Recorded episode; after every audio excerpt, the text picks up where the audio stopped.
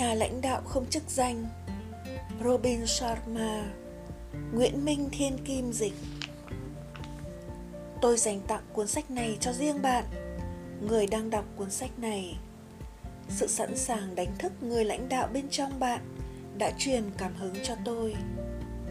Quyết tâm nỗ lực hết sức trong công việc của bạn Đã khiến tôi xúc động. Và sự sẵn sàng giúp đỡ bất cứ người nào bạn gặp Giúp họ vươn lên một tầm cao hơn, Đã khuyến khích tôi dành chọn cuộc đời mình để giúp mọi người có thể lãnh đạo không cần chức danh.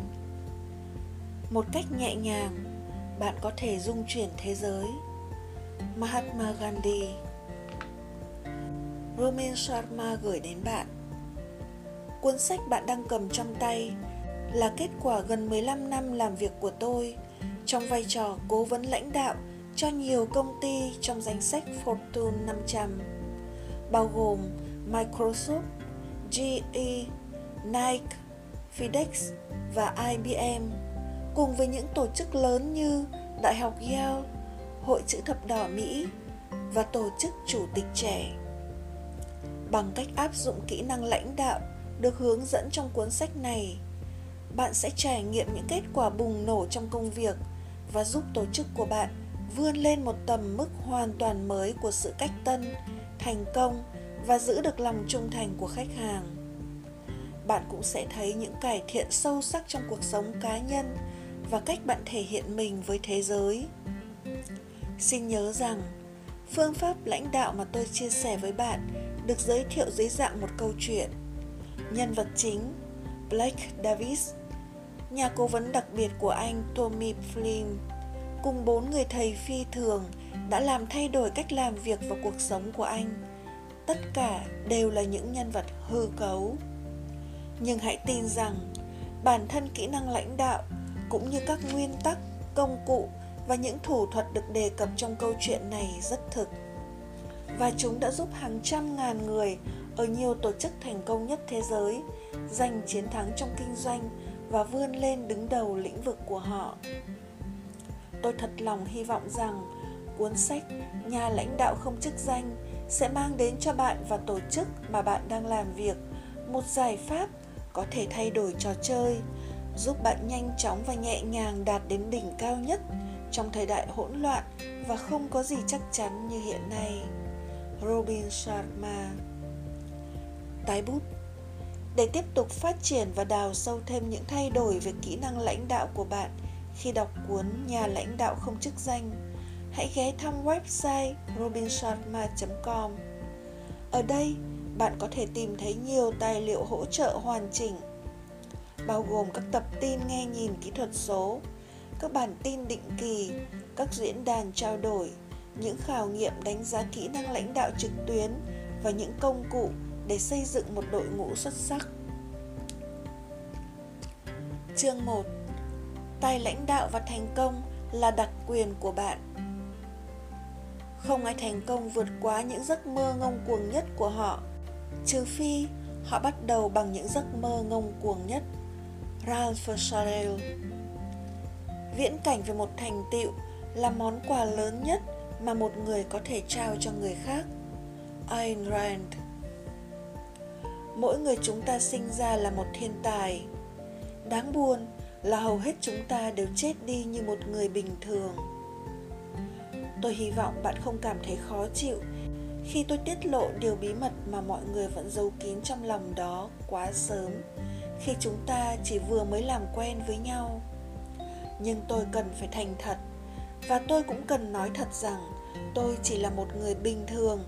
May mắn học được một số bí mật phi thường đã giúp tôi trở nên siêu thành công trong kinh doanh và thỏa mãn hoàn toàn trong cuộc sống. Tôi đến đây để chia sẻ với bạn tất cả những gì tôi khám phá ra trong một cuộc phiêu lưu tuyệt vời. Chuyến đi của chúng ta sẽ tràn đầy niềm vui và cảm hứng. Những nguyên tắc và công cụ mà bạn phát hiện được sẽ tự động giúp sự nghiệp của bạn cất cánh và giúp bạn thể hiện trọn vẹn những khả năng tốt nhất của mình. Nhưng trên hết tôi hứa sẽ thật chân thành và thẳng thắn trong câu chuyện của mình. Tôi tên là blake davis. Dù sinh ra ở Milwaukee, nhưng tôi sống ở New York gần như cả cuộc đời mình. Và tôi vẫn yêu thích nơi này. Các nhà hàng nhịp sống con người và cả những cây xúc xích bán trên đường ngon không thể tin được. Đúng vậy tôi thật sự thích thức ăn một trong những thú vui của cuộc đời ngoài những sở thích khác như những cuộc nói chuyện thú vị, những môn thể thao yêu thích và những cuốn sách hay. Dù sao, trên thế giới này không có nơi nào như big apple cả. Tôi không hề có kế hoạch rời khỏi nơi đây, không bao giờ. Hãy cho phép tôi giới thiệu đôi chút về mình trước khi kể cho các bạn nghe về những sự kiện đặc biệt đã đưa tôi đến vị trí như ngày hôm nay mẹ tôi là một phụ nữ dịu dàng, nồng hậu. Cha tôi là một người đàn ông cương nghị. Cha mẹ tôi là những người chất phác, không hoàn hảo, nhưng cả hai đều luôn luôn làm tốt nhất những gì mình có thể làm. Và đối với tôi, điều tốt nhất bạn có thể làm là tất cả những gì bạn có thể làm. Một khi đã làm xong, bạn có thể về nhà và tận hưởng một giấc ngủ ngon lo lắng về những điều vượt quá tầm kiểm soát của mình, chỉ khiến bạn thêm u sầu và đổ bệnh mà thôi và lại, hầu hết những điều chúng ta lo lắng cũng không bao giờ thật sự xảy ra theo Kurt Vonnegut, những rắc rối thật sự trong cuộc sống của bạn có khuynh hướng là những điều mà bạn chưa từng nghĩ đến, những thứ mà bạn không hề mong đợi sẽ xảy ra vào lúc 4 giờ chiều một ngày thứ ba đẹp trời nào đó. Cha mẹ đã định hình tính cách của tôi bằng nhiều cách. Cha mẹ tôi không có nhiều của cải vật chất, nhưng xét ở một khía cạnh nào đó, họ có tất cả mọi thứ. Họ có sự dũng cảm và niềm tin, họ có những giá trị cao cả và họ có lòng tự trọng sâu sắc. Đến bây giờ, tôi vẫn còn nhớ về cha mẹ mình và không một ngày nào trôi qua mà tôi không cảm thấy biết ơn họ có những lúc ngồi một mình tôi bỗng nhận ra một thực tế là chúng ta thường hay xem những người mình yêu thương nhất như một điều hiển nhiên. Cho đến khi họ không còn ở bên chúng ta nữa, khi đó, chúng ta lại lặng lẽ cầu ước một cơ hội thứ hai để có thể đối xử với họ như họ xứng đáng được hưởng. Đừng để những nỗi ân hận như thế xảy ra với bạn. Điều đó thường xảy ra với rất nhiều người. Nếu may mắn cha mẹ bạn vẫn còn sống hãy yêu thương và tôn kính họ, và hãy làm điều đó ngay ngày hôm nay. Khi còn nhỏ, tôi là một đứa trẻ ngoan. Tôi chưa bao giờ nghĩ đến chuyện làm tổn thương ai hay phá hỏng cái gì. Tôi học khá giỏi ở trường, được nhiều bạn gái ngưỡng mộ và đóng vai trò chủ đạo trong đội bóng của trường trung học. Mọi thứ thay đổi khi cha mẹ tôi qua đời trong một tai nạn. Mặt đất dưới chân tôi sụp đổ tôi mất hết tự tin, tôi mất tập trung, cuộc sống của tôi bị xa lầy. Vào những năm chập chững bước vào tuổi 20 tôi nhảy từ công việc này đến công việc khác, sống một cuộc sống không mục đích. Tôi nhạt nhẽo và không quan tâm bất cứ điều gì. Suốt ngày tôi đắm chìm vào chiếc tivi nhồi nhét thức ăn và suy nghĩ những chuyện không đâu tất cả nhằm né tránh một cảm giác đau đớn khi nhận ra mình không có tiềm năng gì cả. Vào thời điểm đó, đối với tôi, công việc chỉ là một phương tiện kiếm tiền, chứ không phải là một nơi để tôi thể hiện hết mình. Một công việc không là gì khác hơn một cách thâu thiền để ngày dài trôi qua, chứ không phải một cơ hội tuyệt vời để phát triển và trở thành một nhân vật thành công như tôi hằng mong muốn. Đi làm chỉ là một cách giết thời gian, chứ không phải một dịp đặc biệt để tôi có thể giúp những người khác tỏa sáng, xây dựng một tổ chức tốt hơn và qua đó xây dựng một thế giới tốt đẹp hơn. Cuối cùng, tôi quyết định nhập ngũ. Dường như đó là một quyết định đúng đắn, có thể giúp tôi cảm thấy mình vẫn còn tồn tại trên đời và tìm kiếm một trật tự nào đó giữa thế giới hỗn độn này. Tôi được đưa đến cuộc chiến ở iraq và dù quân đội thực sự đã mang đến một cách sống mới cho tôi, nhưng nó cũng mang đến những trải nghiệm vẫn còn tiếp tục ám ảnh tôi mãi đến tận hôm nay. Tôi chứng kiến những người bạn đã từng trải qua những khóa huấn luyện cơ bản với mình, chết trong những trận chiến đẫm máu. Tôi nhìn thấy những người lính bị thương rất nặng và rên rỉ trong đau đớn cùng cực. Và tôi nhận ra lòng nhiệt huyết nóng bỏng trước đây trong tôi đang héo hắt dần theo thời gian khi tôi ngày càng lún sâu vào vũng bùn tuyệt vọng này. Dù may mắn không bị thương tích thật sự trong chiến tranh, nhưng tôi vẫn trở thành một người lính bị tổn thương và tôi mang những bóng ma chiến trận theo mình đi đến mọi nơi. Một ngày kia, đột nhiên tôi nhận được lệnh hồi hương.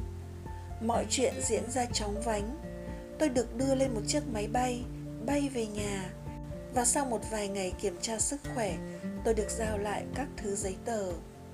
Tôi được cảm ơn vì đã phục vụ đất nước và mọi người chúc tôi may mắn.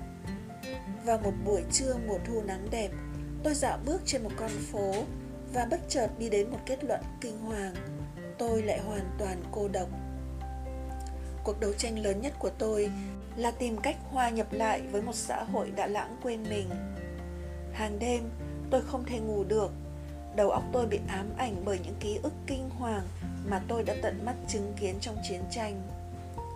Mỗi buổi sáng, tôi nằm trên giường hàng giờ, cố gắng lấy lại năng lượng để bắt đầu một ngày mới. Cơ thể tôi đau nhức. Tôi cảm thấy sợ hãi vô cớ và khó hòa hợp được với bất cứ ai ngoài những người bạn cựu chiến binh như mình. Những thứ trước đây tôi từng yêu thích giờ trở nên quá vụn vặt và nhàm chán cuộc sống của tôi không còn ý nghĩa hay mục đích gì nữa. Đôi lúc, tôi ước gì mình chết đi. Có lẽ, một trong những món quà lớn nhất mà cha mẹ cho tôi chính là sự đam mê học hỏi, nhất là học qua sách. Bên trong mỗi cuốn sách là những ý tưởng mà nếu được biến thành hành động, chúng có thể có quyền năng thay đổi cuộc sống của mỗi con người. Có lẽ, không có gì khôn ngoan bằng việc đầu tư để trở thành một nhà tư duy giỏi và phát triển một đầu óc mạnh mẽ hơn. Học hỏi không ngừng là một trong những đặc điểm tiêu biểu của một con người phóng khoáng và đầy năng lực. Và sự tự học không ngừng là một trong những thủ thuật lớn nhất để tồn tại qua những lúc biến động. Những người giỏi nhất dường như luôn có những thư viện lớn nhất. Và như vậy, tôi bắt đầu làm việc tại một nhà sách ở soho. Nhưng vì thái độ tiêu cực và cách cư xử quá tự mãn nên tôi không làm tốt công việc của mình. Tôi thường xuyên bị quản lý khiển trách và tôi nghĩ chắc chắn mình sẽ bị sa thải vào một ngày nào đó.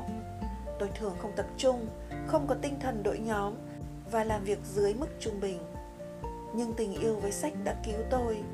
Trong khi một số người rời nhà sách tỏ ra không hài lòng với cách làm việc quá tệ của tôi, thì một số khách hàng khác lại tỏ ra thích tôi. Nhờ đó nên tôi được giữ lại nhưng công việc của tôi lúc đó chỉ như một sợi chỉ mảnh treo chuông. Và đã đến lúc mọi chuyện trở nên tốt đẹp. Một ngày nọ, phép màu xuất hiện. Khi tôi ít mong đợi một điều tốt đẹp nhất, thì một điều tốt đẹp nhất lại đến với tôi. Và trò chơi thay đổi hoàn toàn. Một người khách lạ đến gặp tôi ở nhà sách. Và những bài học mà ông dạy tôi trong những lúc gặp nhau ngắn ngủi đã đập vỡ tan mọi giới hạn mà tôi đang bám víu mở ra cho tôi một cách làm việc hoàn toàn mới và một cách sống hoàn toàn mới. Giờ đây, ở tuổi 29, giữa những thành công và niềm hứng khởi mà trước đây tôi chỉ biết mơ đến, tôi hiểu ra rằng những giờ phút khó khăn thật sự khiến người ta giỏi hơn. Rằng giữa khó khăn luôn luôn có cơ hội và rằng mỗi người chúng ta sinh ra để chiến thắng trong cả công việc và cuộc sống đã đến lúc tôi nên chia sẻ những gì xảy ra với mình.